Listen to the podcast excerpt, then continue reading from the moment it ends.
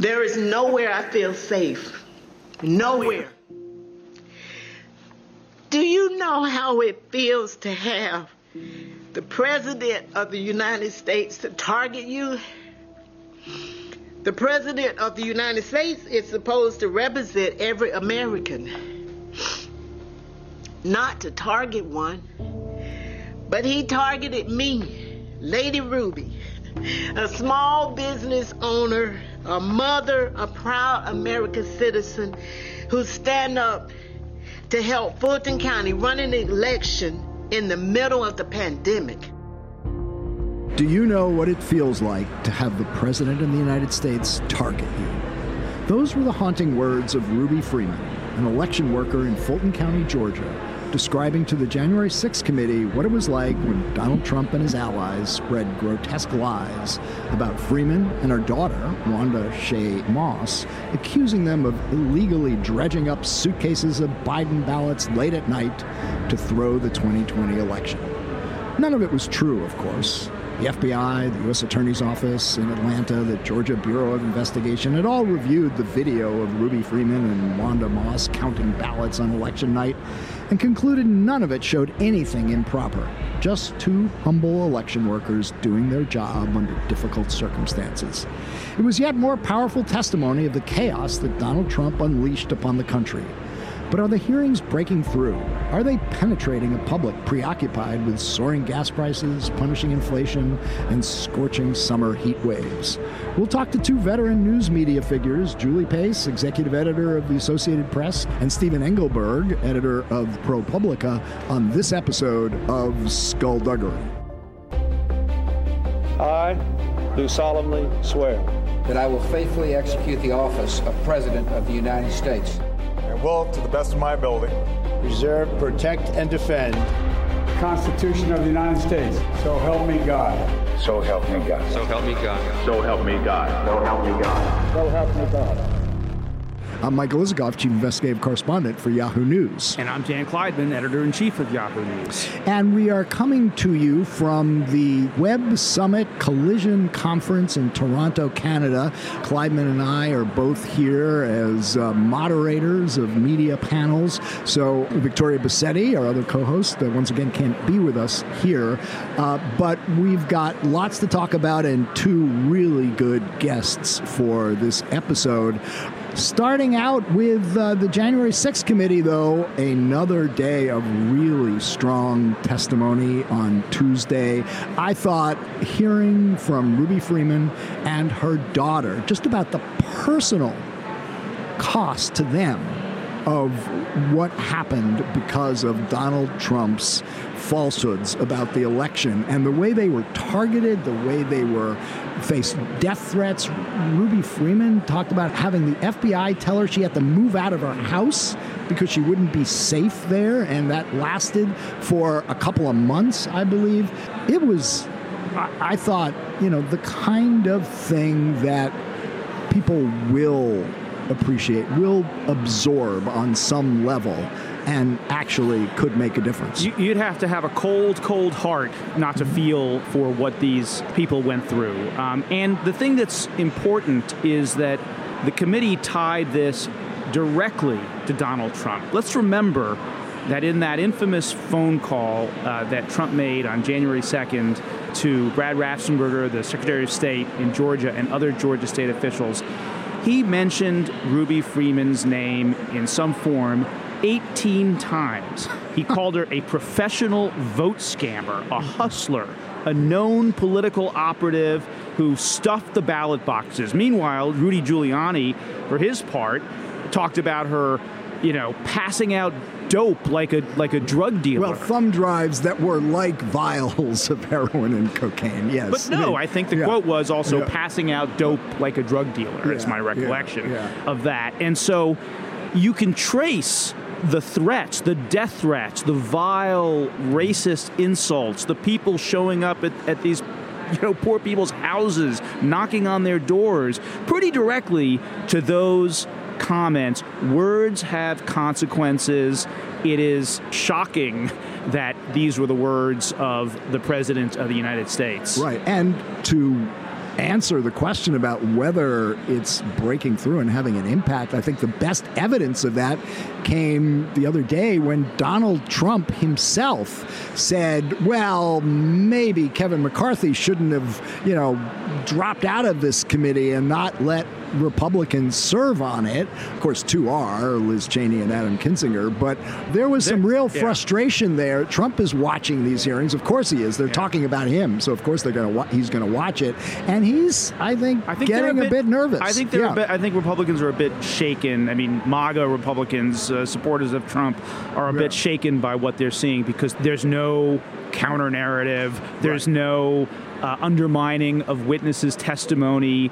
There's no, you know, putting this into some sort of larger context that will make this less powerful. It's raw. It's real. It's out there. People are talking about it. Raw. I, I, I don't know. I mean, well, yes, the, testi- the, the, test, the testimony on, on Tuesday was from, yeah. from particularly from Wandrea Moss and, and, and her mother, but there is still the slickness aspect of this. And you know, purist that I am, I still do have a problem problem with the way they're doing this. It's been, you know, three weeks now, and they've yet to release any of the depositions. They keep playing little clips like, from I depositions. Don't, I don't like the idea of seeing videotaped deposition from witnesses and not getting to see them exactly in person. And, and, when, and when I say this on Twitter, you know, I get pushback. Oh, well, you're going to get it eventually. Wait, stop, stop harping on this. Not, no big deal. No, you don't throw out a charge like they did in the first primetime hearing when remember liz cheney this is now more than two weeks ago said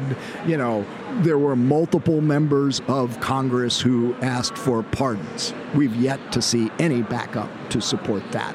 You know the comment that you know donald trump supposedly made that he wanted to that maybe Pence deserved what he was getting and what people were shouting about him. Hang Mike Pence. Maybe that was that was right. I mean, look, I'm not dismissing it. I assume they have a basis for it, but I want to know what it is. You know, we have over time spent a lot of time calling out Pauls who make charges without the evidence to back them up. And, you know, clearly the committee has come forward with a lot of really strong stuff. They, we shouldn't take away from that. That's very important. But I don't like waiting to see evidence after charges have yeah. been made. Yeah, that, I, that strikes me as. I, I as agree with that. Although, I, as you said, I do think they exceeded expectations. Uh, I was not expecting yeah. the evidence that they produced, the storytelling that they've been able to do, and the weaving together uh, the narrative and making, you know, some of these kind of larger points as well as they did. I, I was not expecting that. That I, I think it's impressive, and I think it's going to have real impact. Maybe you know, look, we are living in a television age, uh, media age where things are sliced and diced and packaging is important. And they did hire James Goldston of ABC News to do this. Maybe they knew what they were doing. Yeah, yeah. Listen, and and you know, I think uh, Norm Eisen on one of our earlier episodes made the point that these are hearings built for you know the streaming age, the TikTok right. age, right. the Twitter era. You know, where that's the way people and, and, get news these days. Right. Little it's and, and you also, know, sliced and, diced. You know, video clips and audio clips. And also, th- these are not true investigative hearings. No, the investigation took place before the hearings. Right. Now they're telling the story, and it's different from you know you're you're not going to get those aha moments that you got during the Watergate hearing. I, I, think this is right that Alexander Butterfield, who disclosed the existence of a White House taping system, was he asked about that in depositions before the hearings, or did that come yeah, out? No, no, no. It was in a deposition, and then he, he repeated it okay. in public. All right. Yes, but um, you know, some of us remember this stuff. so you know, just uh, we keep talking about Watergate because you know we're both old enough to remember it, and also it was the 50th anniversary last week of Watergate. Of course, John Dean, who was the White House counsel, was the you know the big witness who basically, you know, exposed, you know, Nixon's criminal conduct. The question we're, we're waiting to see the answer is, is Pat Cipollone. The White House counsel question. under Excellent Donald question. Trump going to testify? kind of cut Right. from the same cloth in some ways. I mean, they're you know kind of both well tailored. Uh, y- y- you know, I, I can't remember. I, I think John Dean had the tortoiseshell glasses. I don't think Cipollone does, Yeah. but kind of very uh, kind of conservative looking and appearing lawyers. He has not yet testified. We don't know for sure that he will. I think uh, Liz Cheney brought this up. Right. And she I think really wants him. And I think they have a sense that if they get him, it could be really devastating stuff. Now, the question is he was the White House counsel. There are privilege issues when you're talking about the top lawyer in the White House, you know, disclosing communications he had with the president, and that's something that has to be balanced out, I suppose. But if he is brought to the table, there's probably a lot he can say that we will all be obsessing over. Yeah, in- that's in- one in the thing that these follow. hearings Yeah. I think have missed so far is that like dramatic who- moment who- of the, a witness coming forward. Right, right, right, right. Because either we haven't known, uh, people haven't kno- really known a lot about these witnesses. They've been kind of lower profile, and they've been, you know, very important and and and mo- and powerful witnesses. Right. Or people like Bill Barr. He was, a, I think, a very strong and effective witness, but we sort of largely knew his story. Pat Cipollone would be the surprise witness who would have the bombshells and, you know, a very powerful story to Well, say. stay tuned to Skullduggery because if and when he does testify, we will be all over it, as we will continue to be on the January 6 hearings. But we've got an even broader discussion to have with our two great guests, so let's get to it.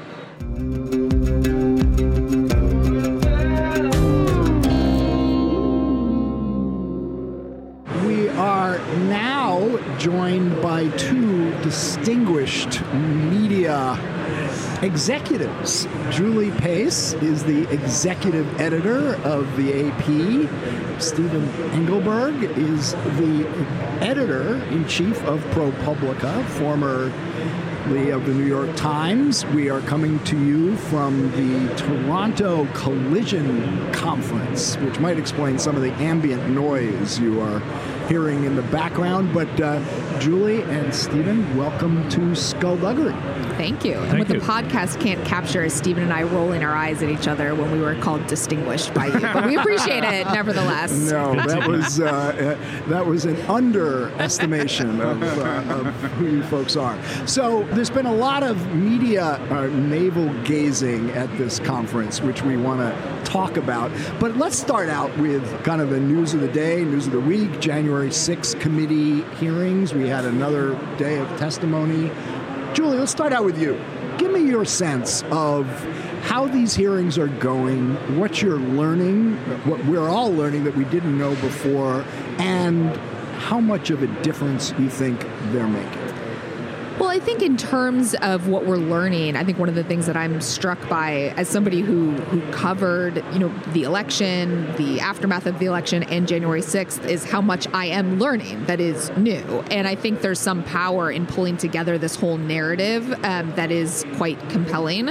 I think that, you know, at a macro level, I think one of the things that that I am learning and I think one of the things that the public is learning is yes, January 6th was, you know, a date that is, you know, clearly kind of emboldened in our minds now, but this was a process, right? I mean, right from election day on, there was a really sustained effort, kind of a multifaceted effort to try to block Biden from taking office from being declared the winner. And so it was it was bigger than i think what we saw play out at the capitol. Very sustained. Again not necessarily organized um, not based in fact clearly but it was quite sustained. And i think that is striking. Yeah, I, I agree. I think it's what we've seen is a much more elaborate conspiracy. As you know, even if it was the gang that couldn't shoot straight, as one of the witnesses said yesterday, but there was a lot more going on. Steve, your take. Yeah, I very much agree with Julie. I, I, think this is a great lesson for journalists also who tell you, I don't want to look at that story. We already know it. I, don't think you know any story ever. It's just a matter of digging in deeper. You know, I think we've more or less cracked the uh, history of the Lincoln administration, but I believe there are probably still things we're going to learn about January 6th that will startle us. I, I, think there's a lot here that, that comes to mind as sort of new and startling. Uh, I think another thing is the extent to which the uh, people involved in this knew all along that it was illegal to have that sort of spectacle of a law school, former law school dean saying, well, okay, we, we're going to get maybe 7 2 at the Supreme Court before he concedes probably 9 0. I mean, that means he knows it is completely unmerited, and yet they're going forward with it. And, you know, I think another lesson for journalists in this is just because people are bumbling doesn't mean they're not worth covering and that they're not dangerous. You know, we, we look at that famous, you know, backdrop with Giuliani at the Four Seasons land, uh, whatever that was, landscaping. landscaping. Yeah, Four, Four Seasons, Seasons landscaping. And you went, oh my God, well, obviously this is all just a big joke. They've lost every court case and this and this and this. I, I think that was a little bit of a mistake. I, I, I think you got to take seriously what you're seeing. You know, Pompeo, I believe, in day two or three, made a quote Freudian slip where he said, well, we'll be uh, welcoming the second term of the uh, Trump administration, and everybody went, ha ha ha, he's just trolling us. No, we now know he was in on, and they were in on things that were exactly aimed at this.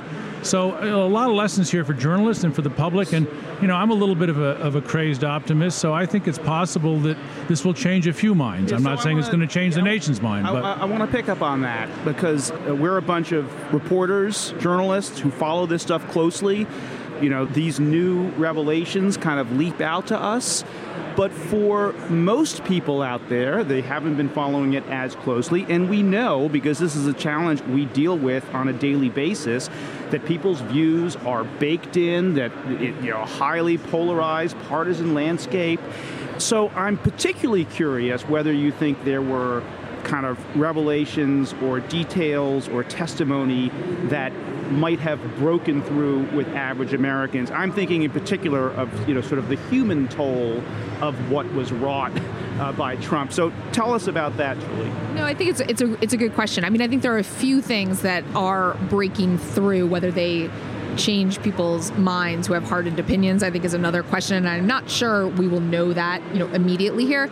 But I think there are two things. One is you mentioned the the human toll. Some of the stories that we've heard of, you know, election workers, people who are volunteering, you know, who have had their lives really upended by you know the barrage of attacks that they have faced. I think some of those moments have been quite powerful because they have been so human. The other thing that I think is notable is you have had on camera, you know, in their own words, people who are very closely associated with former President Trump talking about the fact that the election was not rigged. People like Ivanka Trump, right? I mean, people who are so closely associated with what we sort of have seen as this Trump movement saying, actually, like, we don't think that that was real. I think there is some power in that, right? I mean, if you are if you are a Trump supporter, to you ha- you I would assume you have to pause for a minute and say that's that's interesting. That's someone who I thought was part of part of the movement here. I think that's absolutely right because until Tuesday's testimony, just about every single witness arrayed against Donald Trump were people who were basically in his inner circle. Yeah. And that was powerful. Right. And and to hear from Ruby Freeman on tape and her daughter Wandrea Shaye Moss in person about what they experienced just because they were doing their job. And then you juxtapose it with Rudy Giuliani, you know, talking about them exchanging thumb drives like they were vials of cocaine or heroin, comparing these two sort of, you know, election workers, just simple election workers trying to do their job and being compared to drug dealers by the lawyer for the President of the United States. I think we are consistently in journalism making crappy predictions about what voters are going to do. We don't really have a great feel for that. I think it's it's hard to say. I, I will point to this: there are a number of people in the state of Virginia who voted for Joe Biden for president and Youngkin for governor. Those people could be persuaded in several one of several directions, and they were persuaded that they would not vote for Trump but what they heard the, uh, you know, Terry McAuliffe saying about how the schools are supposed to work, that offended them to the point where they voted for Youngkin. So it seems to me we're going to be sitting on this precipice as a country for a good while longer. And to take the attitude that everybody is, is locked in, I think uh, is undermined by the evidence and the statistics that we have in the last elections. We will see. Let's take a step back. And um, uh, Julie, I'm going to ask you a question that I asked you before when we were on a uh, panel. the same way. Yeah, and Steve will be getting this fresh. I mean, basically, there's been a debate in media circles for some time now about how we cover the current state of our politics. And one side says that we are facing an existential threat to our democracy, and this has to supersede everything else in our coverage. All of our coverage has to be seen through the lens that we are on the precipice of possibly losing our democratic form of government. The other side says, look, we still have to cover both sides of the political spectrum. We have to point out the foibles and the hypocrisies of Democrats as well as Republicans, and we can't look at anything through one lens. If for no other reason that that will fuel a perception that we are biased and we are carrying political water for one side. I want to get both of your perspectives on where you come down in this debate. Julie, editor of AP, you go first. and I thought about this a little bit more after we talked about it on the panel. You know, I would say a couple things on it. One, I think as a journalist, um, you know, my news organization operates in a lot of countries around the world where democracy does not exist. And so I know firsthand what it is like when there is not freedom of the press, freedom of expression, all of the things that come with, with democracy. So I think it is okay for us to have a bias toward any kind of system that upholds those kind of freedoms because I think it's just for the public good. So I think that's okay. And I think we need to be clear about, you know, where the erosion of democracy is happening, right? I mean, it, it is it is coming. We've seen it from the Trump campaign and Trump supporters in the 2020 election. And I think that's just a fact. That's not a political statement here. I do think, though, one of the things that I, I've been thinking about quite a bit is yes, this is playing out quite acutely in the United States, but it is playing out elsewhere. You know, we are seeing we are seeing a level of comfort with democracy eroding that I think is quite striking in a lot of places. You look at a country like India, right? I mean, some of the things that Modi has done in India, he is enormously popular.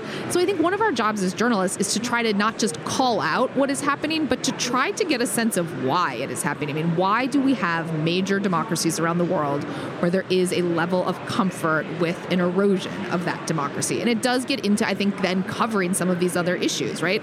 A lot of this is rooted in economics. A lot of this is rooted in immigration. A lot of this is rooted in historical racism, right? So so I don't see covering those things and putting attention there as being at the exclusion of covering democracy because I actually think there's quite a link between them. But I, I, I, think it would be a mistake for us to not kind of like I said, dig dig down at like what is behind what we're seeing and not just be the blinking, blaring light saying that this is happening.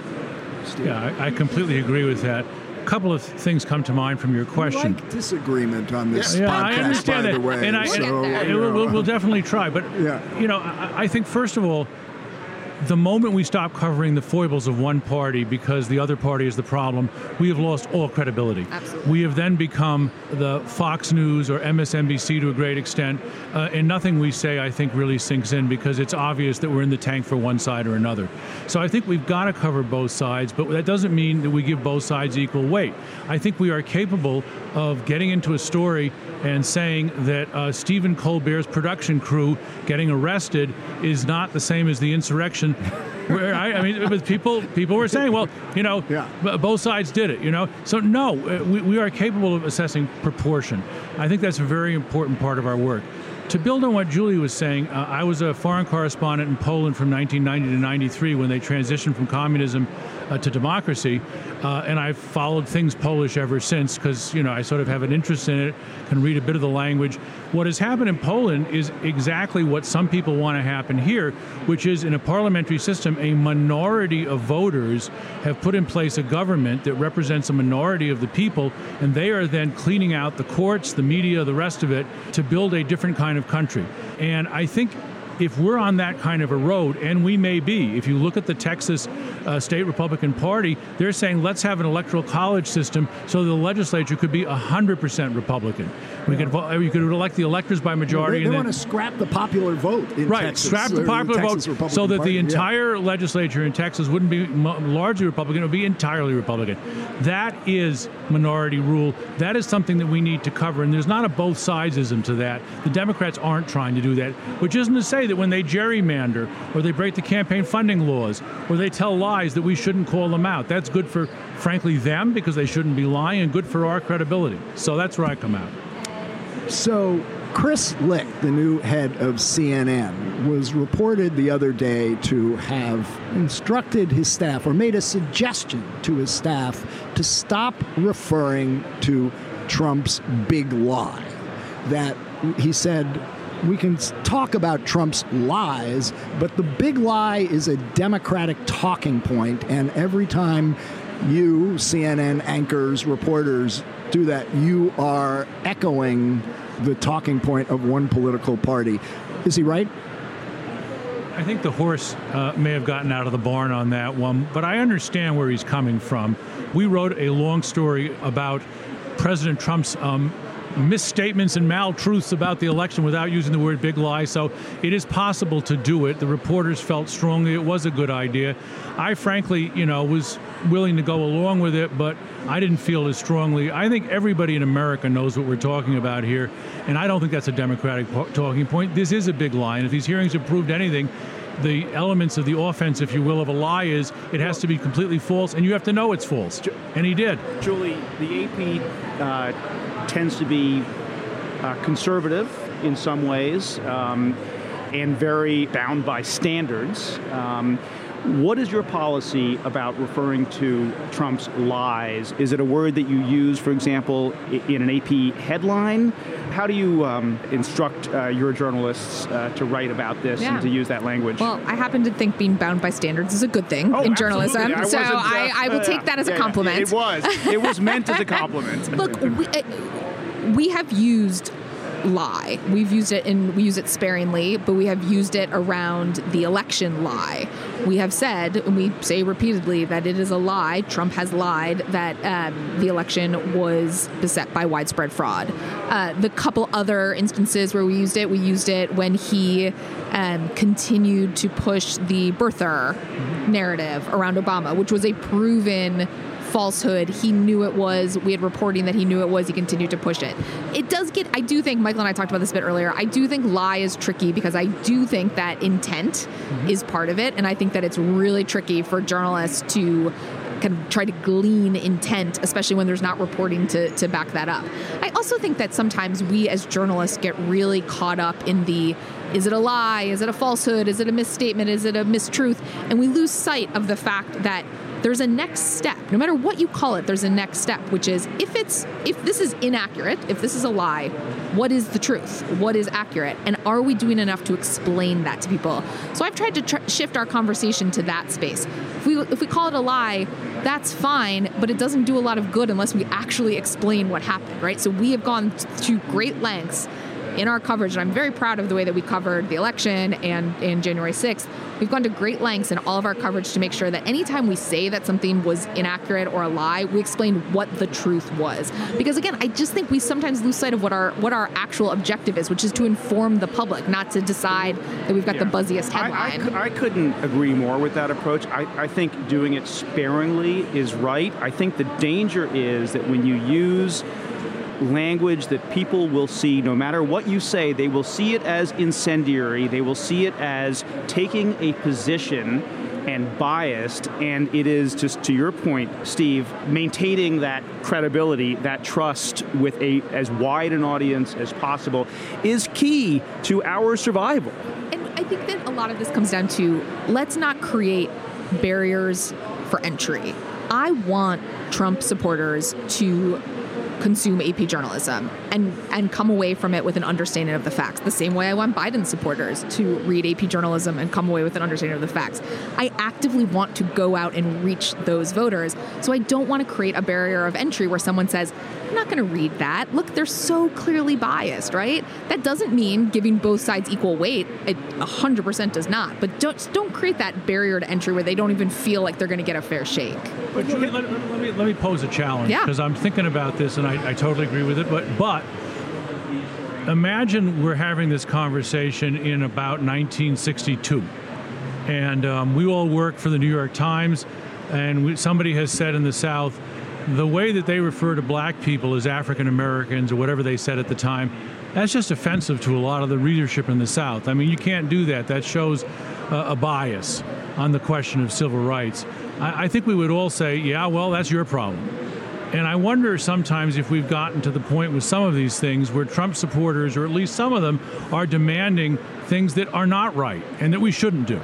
And I think we can never compromise on the facts, right? I mean, there is no scenario in which we would say, well, we're going to give this point of view equal weight if it's factually inaccurate. I, I mean, that's definitely, that would be a real abdication of our responsibility. But again, I think things like, you know, I say this a lot in our in our newsroom. Uh, you know, sometimes adjectives are not our friends, right? it's things like that. It's the adjectives. It's the colloquialisms that we use. That that's what I'm talking about in terms of loaded language. language. That those are barriers to entry, as opposed to representing points of view that are inaccurate or um, you know have been have, have been proven to be again not just inaccurate but but racist, sexist, etc. Subtext here is a perception of media bias. And, you know, Trump folks will point to things like the Steele dossier that was promoted by many news organizations for a long period of time that I think there's now a consensus has it, a document that has been almost entirely discredited. Or the handling of the Hunter Biden story, which, you know, during the campaign was dismissed after the Democrats put together a letter of intelligence officials saying this has the hallmark of Russian disinformation, even if there was no evidence that the Russians had anything to do with the surfacing of, of Hunter Biden's laptop. And so, you know, the question is, you know, do you think the media has gone far enough in making it clear there are things that were promoted by the left that turned out to be largely bullshit?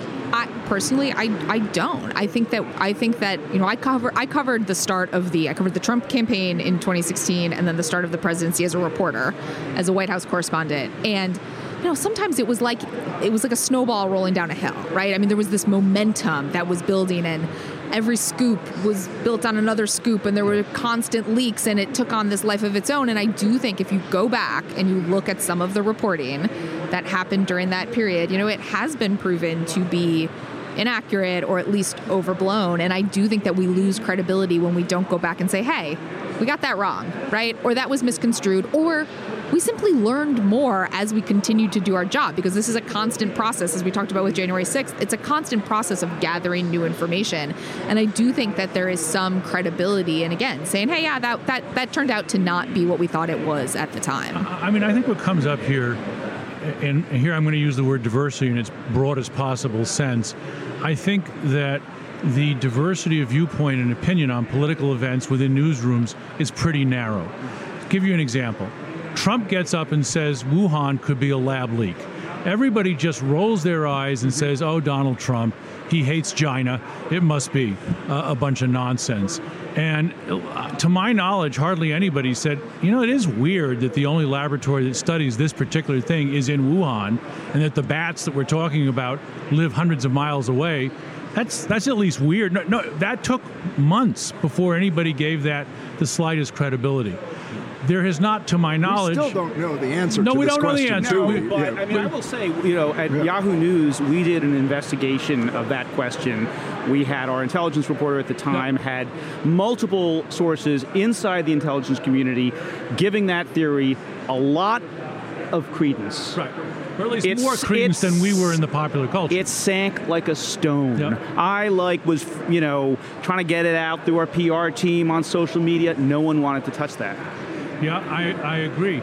And, you know, I think there are other things in that category. Let's take those intelligence officials who wrote that letter that turned out to be pretty, I think, significant in some political context. To my knowledge, nobody has ever backed them all up against the wall and done on the record interviews saying, well, What do you say now?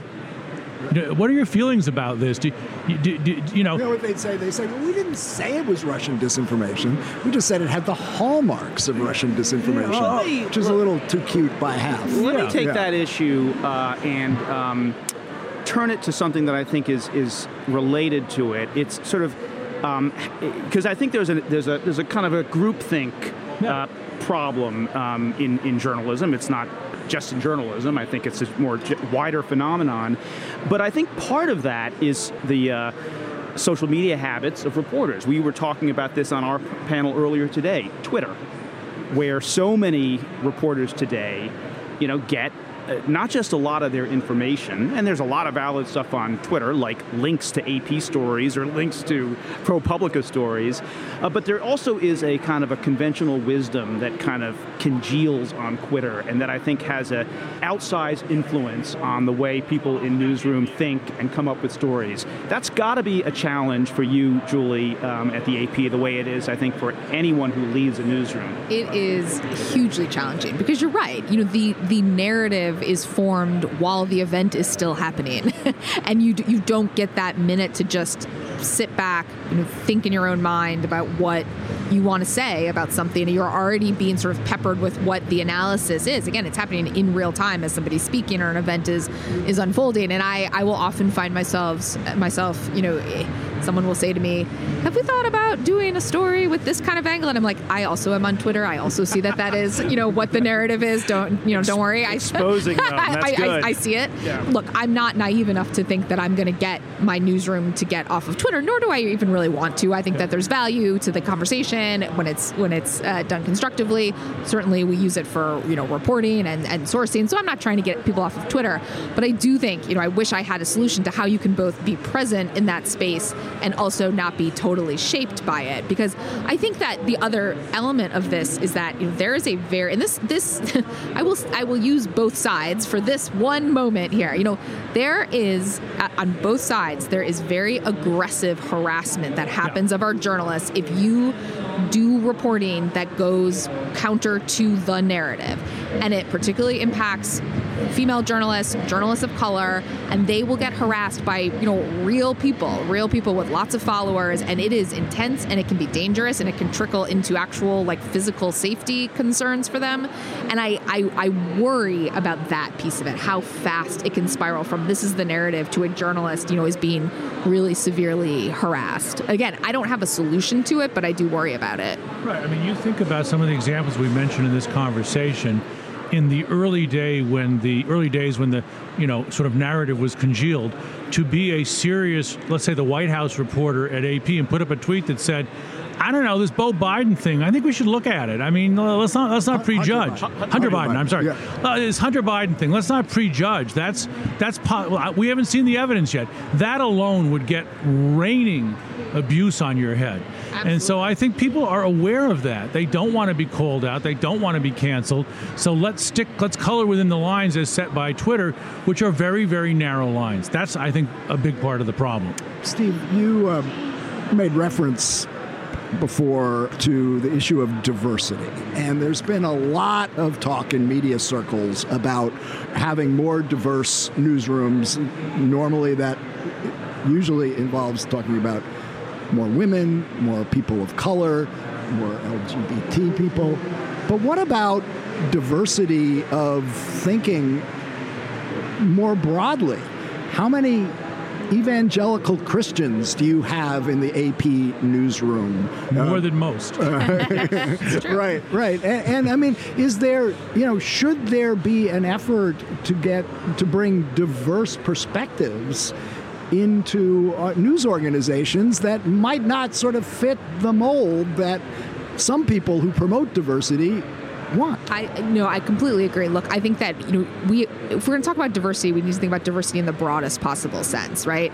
One of the things that I really love about working at the AP, if you look at it just from the just from the U.S. perspective, don't even take into account you know the the global reach of what we do, but look at it from the U.S. You know, I have journalists in all 50 states, and they are not parachuting into red states from you know liberal coastal communities they are raising their families there. They own property there. They are dealing with you know local issues in these places. They are they are part of those communities and it makes a difference. I, I can tell you the conversations that i have with them the perspectives that they bring even if it's just as simple as like I mean, we knew about what was happening about the, the kind of conversation at school boards, right? Very early because it was happening in the school boards that they were, the meetings they were attending, right? It makes a difference. I wish that more newsrooms has that, had that opportunity to have those kind of conversations.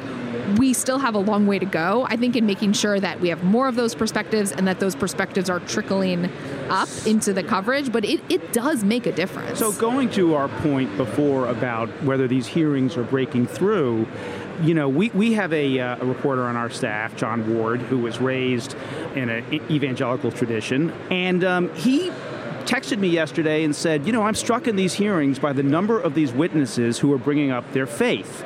You know, it was Greg Jacob, I think Marc Short, you know, they were talking about prayers. Then you had Rusty Bowers Yesterday, talking about how his absolutely. Mormon how his Mormon faith, you know, informed his his views about his duty to the Constitution. You know, you have it with Pence, of course, and Raffensperger as well, who wrote about this in his book.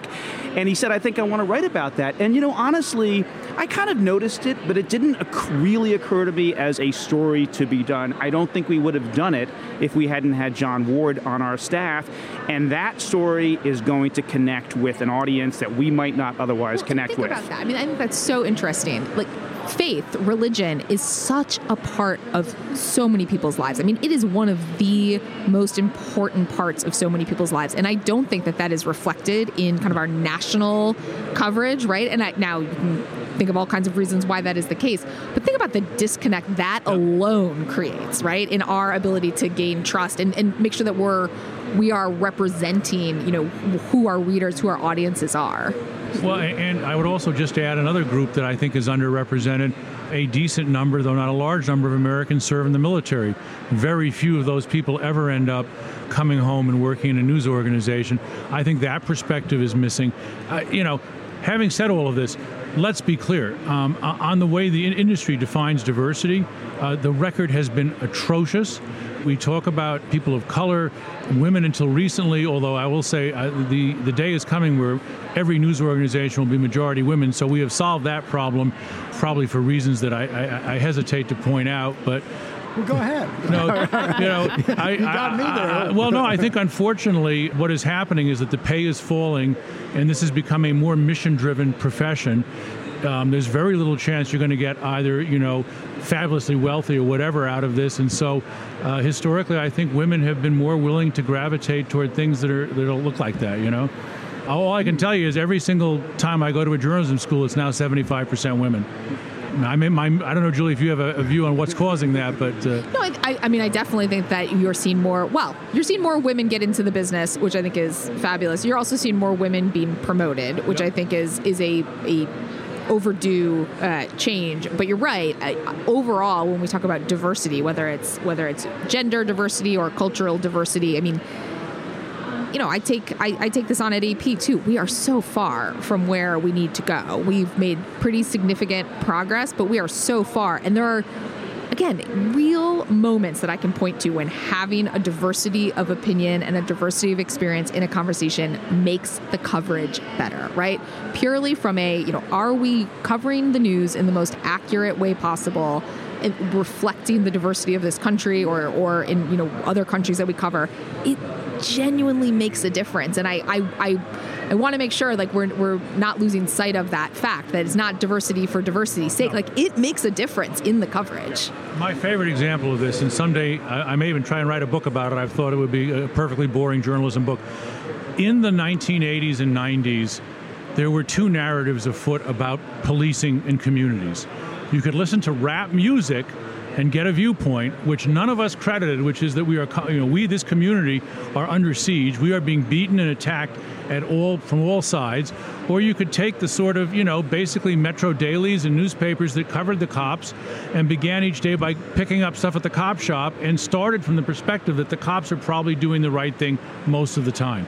I think if you had a more diverse staff in that period of history, your coverage of the police department would have been different. We wouldn't have had to wait for the cell phone era to really know what was happening on our streets because there would have been people experiencing it. Back in, back in the day, you had reporters at major metropolitan newspapers who worked out of the police offices, uh, you know, and were sometimes described as half cop, half reporter. You know, yeah, Al Lewis. Al the Lewis, Washington Post who, had the byline who, on the very first Watergate. Broke story. the Watergate story, yeah, sort of. Exactly. sort of. right. Phoned it in yep. from police yeah. headquarters. But that was that's yeah. within living memory, and yep. so. And again, talking about your notion that people at the AP live in communities and therefore have that, you know, sort of lived experience to draw on. We've done the same thing at ProPublica to a lesser extent, but about, you know, I would say close to 40% of our staff now does not live in uh, New York or Washington, and it has changed our coverage 100%. Uh, we are hearing things that we didn't know before at a much earlier time. One last question for you, Julie, as uh, as the head of a worldwide news organization. There's a war in Ukraine right now that has been dragging on. Uh, you know, all sorts of horrific uh, images are emerging, and uh, equally very strong comments from about war crimes and genocide. I want to get a sense of how you are covering this both from the perspective of when we get, as in any war, all sorts of allegations on all sides that are often very difficult to verify, and then also the safety of your reporters on the ground. It has been an extremely challenging story to cover because it's so complex. There is the physical safety of our teams on the ground. You know, this is a war that's unlike the wars we've covered in recent memory because, you know, typically if you're covering Iraq or Afghanistan, you're embedded with the military, right? You're on the side that's coming in. In this case, we were on the side that was being attacked. The unpredictability of it, the you know inability to know what was the right way to keep our staff safe was really really difficult. And obviously, you know, our team in Mariupol in particular found themselves in a really difficult situation under siege. Um, I'm just extremely proud of the work that they've done in Mariupol. We had no, this is extraordinary we, work. Mstislav Chernov and uh, Zhenya Maloletka and a fixer, a local young woman, Vasilisa Stepanenko, um, who worked with them. They were in Mariupol, um, all Ukrainian, knew the knew the city incredibly well, um, and got caught in the siege of Mariupol, and were unable to get out um, for about three weeks, and continued to report. And the, I really credit the work that they did with, I think, capturing for the world what was actually happening. You know, their images were the images of the pregnant woman on the stretcher who was getting taken out of the maternity ward. Uh, their images, uh, you know, were the ones that were showing people, I think, the real human toll of this. And then at the same time that they're caught in this, they get caught in a Russian disinformation campaign where the Russian ambassador to the United Nations is on the floor of the Security Council talking about misinformation and, and waving their pictures around and calling them fake news. So we're dealing with their safety there, dealing with a Russian misinformation campaign there. You know, it's incredibly, it's incredibly complex.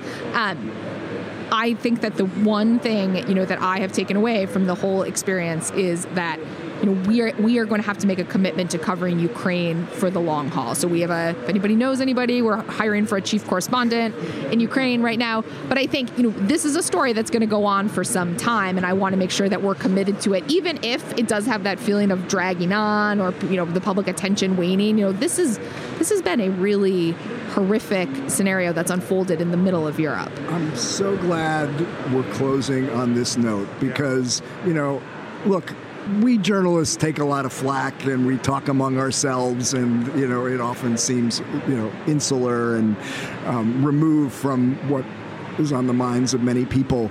But what's going what your reporters did in Mariupol is exactly why what why journalism is important remains important bringing the truth to a world that otherwise wouldn't get it if people like that weren't doing it. So I want to thank you and your reporters for your work, Thank you. Steve as well.